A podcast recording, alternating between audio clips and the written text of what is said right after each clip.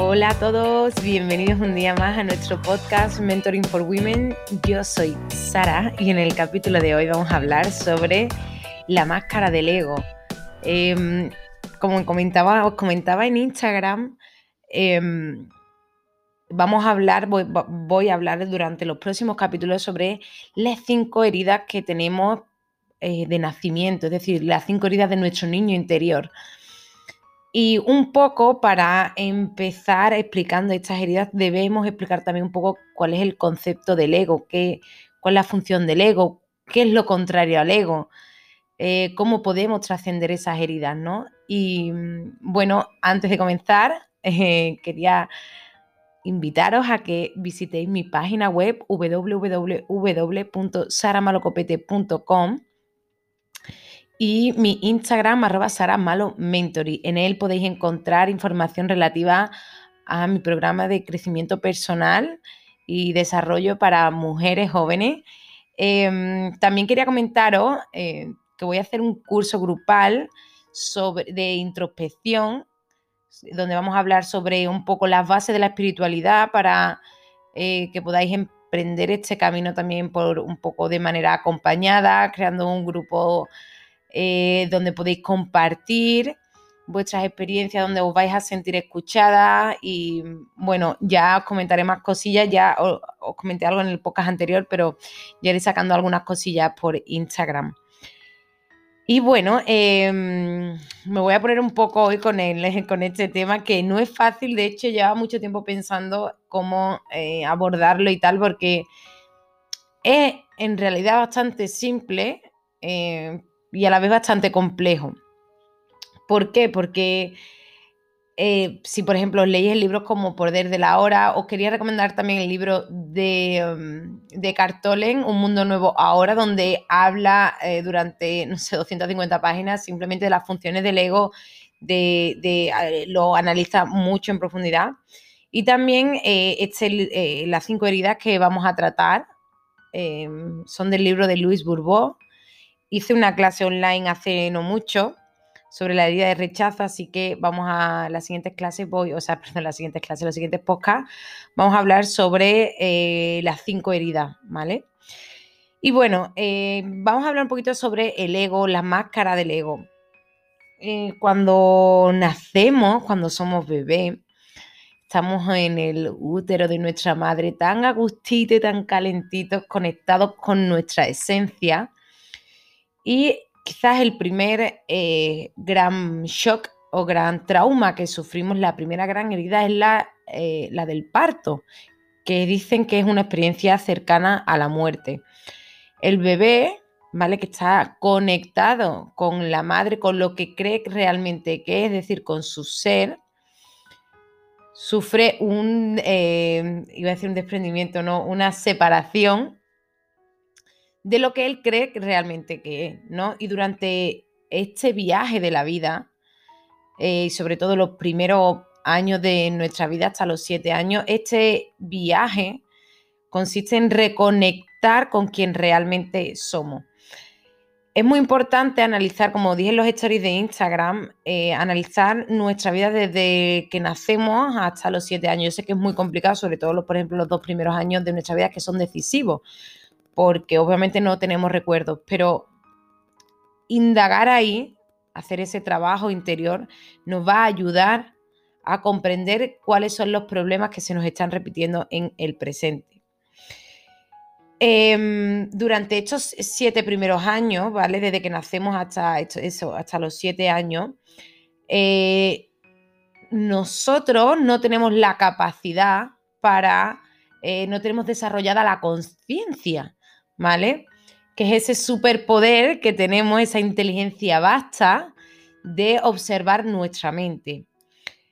El ego, podemos llamarlo también personalidad, lo podemos llamar mente, eh, lo podemos llamar máscara, ¿vale? Os lo digo porque es muy probable que en diferentes libros pues se explique de una manera o use una terminología.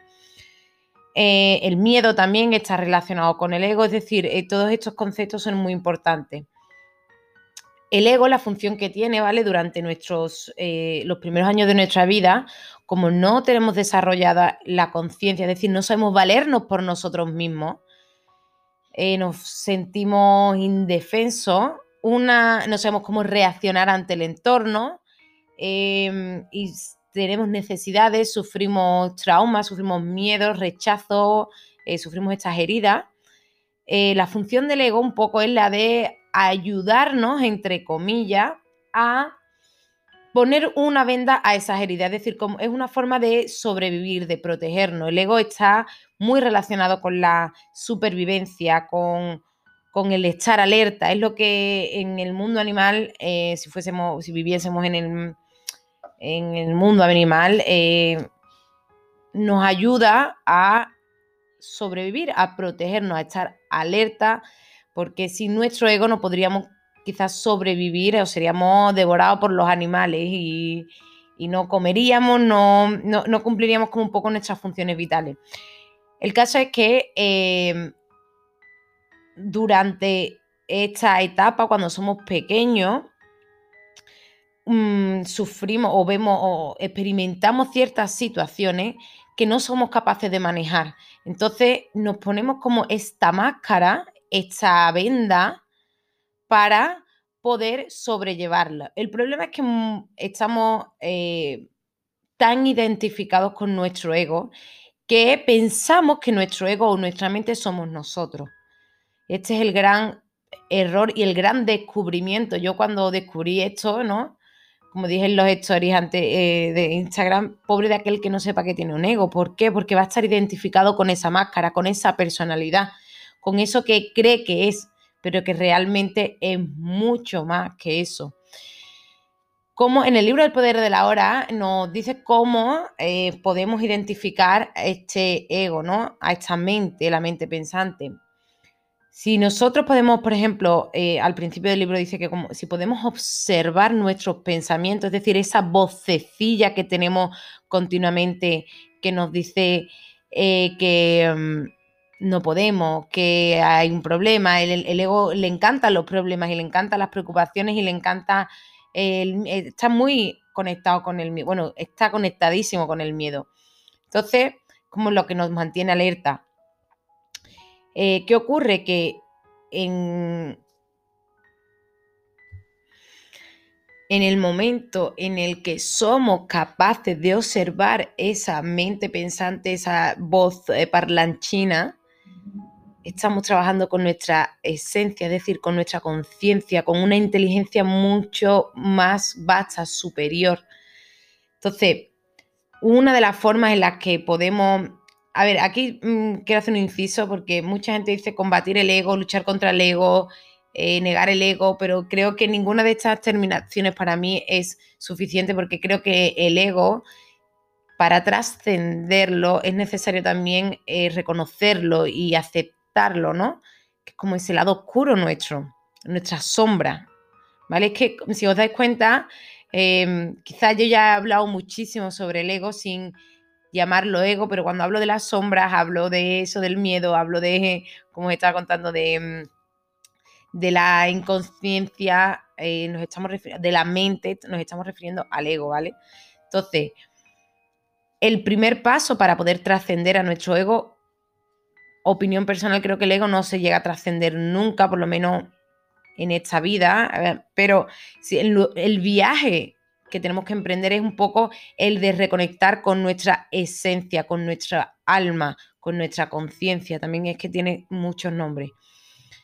Entonces, en el momento en que empezamos a observarla, ¿vale? Por ejemplo, imaginaros, vamos a poner una situación. Eh, conozco a un chico y me encanta y tal, y ahora eh, empezamos a salir y yo ya estoy pensando, es que me va a dejar, o qué va a pasar si me pone los cuernos, o, o y si no dura esto para siempre... Entonces es nuestro ego, ¿no? El, el ego eh, se trasciende también a través del desapego. Nosotros no podemos eh, poseer nada, porque nada en esta vida se posee. Entonces, uno de los, eh, de los puntos de partida, que yo siempre empiezo con esto en mis sesiones, es observar nuestra mente. Es decir, hacer, observar esa vocecilla, esa vocecilla que nos está hablando. Porque... nosotros en el momento en el que dejamos de identificarnos con esa vocecilla, estamos trabajando con nuestra esencia, que es todo lo contrario al ego. ¿Y qué tiene, o sea, qué características tiene el ego? El ego es el que, como he dicho, el que crea los miedos, las preocupaciones, las inseguridades, el que nos desconecta del todo, el que crea la desconexión con los demás. ¿Qué es la esencia? La esencia es cuando Eh, tenemos eh, lo que se llaman lo, lo, lo, las vibraciones más altas, que son los, los pensamientos y, y las emociones más altas, que son la alegría, la conexión, el sentirnos bien con nosotros mismos. ¿Cómo también sabemos si estamos trabajando desde nuestro ego o desde nuestra esencia? Pues darnos cuenta que todo, todo aquello que nosotros necesitamos, todo aquello que somos, está dentro de nosotros. En el momento en el que le echamos la culpa a los demás, eh, pensamos que como nos sentimos es culpa de los demás o de las circunstancias que nos rodean, eh, nosotros estamos trabajando desde el ego. Cuando yo me preocupo y me, me doy cuenta que la felicidad siempre, siempre, siempre, siempre, lo voy a repetir hasta la saciedad, siempre nace dentro de nosotros, no está fuera. La felicidad nunca está fuera de ti, se crea en ti y se puede proyectar, pero siempre, siempre está dentro de ti. No necesitamos a nadie para hacer ser felices, ni necesitamos una pareja para ser felices, ni necesitamos nada para ser felices porque ya, nosotros ya lo tenemos todo dentro, ¿no? Entonces, un poco el viaje este en el que nos adentramos los seres humanos en esta, en esta dimensión, en este plano tierra, es eh, en el de reconectar con nuestra verdadera esencia, con nuestro potencial, con nuestro Dios, ¿vale? Esta es una, una cosa de la que creo que no he hablado mucho, pero a mí cuando me preguntan pues, si creo en Dios y tal, yo creo que Dios eh, está dentro de nosotros. Es... o nosotros somos una reencarnación o somos una proyección de Dios en la tierra. Por lo tanto, eh, todo, o sea, iba a decir todo, somos, con todo podemos, con eh, Dios está operando dentro de nosotros. En fin, bueno, me, no me voy a meter por ahí ahora, eh, quizás ni eso, ni lo tengo escrito ni nada, y no, y no me quiero meter en, en explicaciones que quizás eh, pueden ser malentendidas. En fin, bueno, eh, reconectando un poco con, con el tema de lo de las heridas, ¿vale? Eh, cuando somos pequeños, como estaba explicando antes, eh, desde, los, eh, desde que nacemos, incluso un poquito antes de nacer hasta los siete años, nosotros vamos experimentando ciertas circunstancias eh, o, o, o cosas eh, y experiencias que no sabemos eh, interpretar, que no sabemos trabajar con ellas, ¿no? No, no sabemos gestionarlas, ¿vale? Ya va a salir la palabra, gestionarlas. Por lo tanto, se crean cinco heridas principales, que es decir, se crean como cinco máscaras diferentes que nos ayudan, entre comillas, a protegernos de o a, o a poder sobrellevar las circunstancias de fuera. Cuando, por ejemplo, somos pequeños y nos sentimos rechazados, nos sentimos humillados, nos sentimos, sentimos una herida de la injusticia, sentimos el abandono o sentimos la traición. Esas son las cinco heridas principales, ¿vale? Eh, hay unas siglas que se... Que, que se que, eh, un acrónimo que es TRAGI, que es traición, eh, rechazo, eh, abandono, humillación e injusticia, ¿vale? Para, para que podáis ir memorizándolo. Por lo tanto, al sufrir Estas, eh, estas heridas nos ponemos una máscara. En el caso de la en el, por ejemplo, en el caso del abandono nos ponemos la máscara del dependiente. En el caso de la injusticia nos ponemos la máscara de la rigidez. En el caso en el, del rechazo nos ponemos la máscara del huidizo. En la de la humillación nos ponemos la máscara del masoquista. Es súper importante empezar a ver estas heridas porque estas heridas que no están sanadas, es decir, que estas máscaras que nos hemos puesto eh, en el libro de Luis, Luis Bourbeau, eh, explica que es como una, como si tuviésemos una herida en la mano, ¿vale? Que nos hemos vendado, pero que hemos descuidado su, eh, su curación y todo. Entonces, cuando alguien, eh, durante todos estos años, alguien me da la mano con cariño y con empatía o con lo que sea, eh, a mí me duele y me quejo y digo que eres culpable de que me duela a mí la mano. Realmente esa herida es nuestra y no nos ocupamos de ella. Por lo tanto, lo que hacemos es eh, culpar a los demás, trabajar desde nuestro ego, eh, creyendo que me duele esa herida porque tú me has dado la mano. Y realmente no es así, es porque yo he descuidado su curación.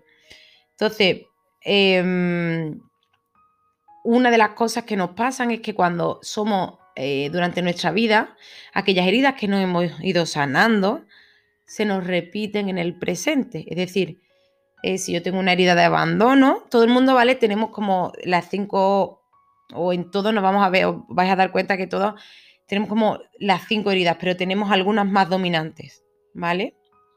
Es muy raro tener las cinco al completo, pero sí es verdad que tenemos gran parte de ellas, ¿no? Entonces, por ejemplo, si yo sufrí un abandono en el pasado, o una sensación de abandono, una interpretación de abandono, porque eh, piensa que un niño pequeño, por ejemplo, cuando...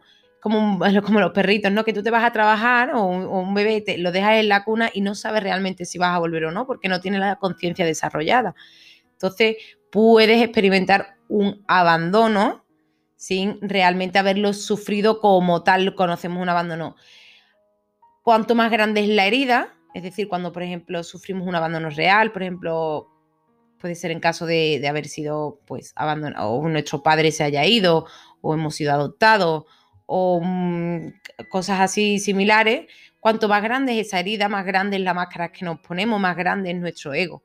Entonces, eh, tenemos que trabajar sobre las heridas para que eh, dejar de experimentar, ¿vale?, ese abandono. Es decir, si yo tengo una herida de abandono o una herida de rechazo, una herida de injusticia, voy a vivir tantas veces como sea necesario un abandono, una, herida, eh, una injusticia, un rechazo, hasta que conectemos con ella, hasta que nos demos cuenta de esa herida. Por eso hay mucha gente, por eso se repiten mucho los patrones de mmm, una persona dependiente con una persona huidiza, es decir... Eh, típica regla de marcha se da muchísimo, vamos, yo, si eres un N E A tipo dos, pues mmm, bienvenida. Eh, es muy normal que estés con un N E A tipo cinco o un N E A tipo siete, porque son los que más tienden a huir, entre comillas, ¿no? Entonces, yo, por ejemplo, que podía te- tengo una herida de abandono, eh, siempre he atraído a personas que acaban, las que yo voy persiguiendo, ¿no? A las que yo he ido detrás, a las que al final han acabado abandonándome o rechazándome. En fin, el tema es complejo, es largo, eh, no me quiero extender hoy mucho porque voy a hacer un curso sobre esto, un curso y entonces, eh, y además lo vemos en las sesiones en el programa, por lo tanto, eh, no quiero saturaros con información.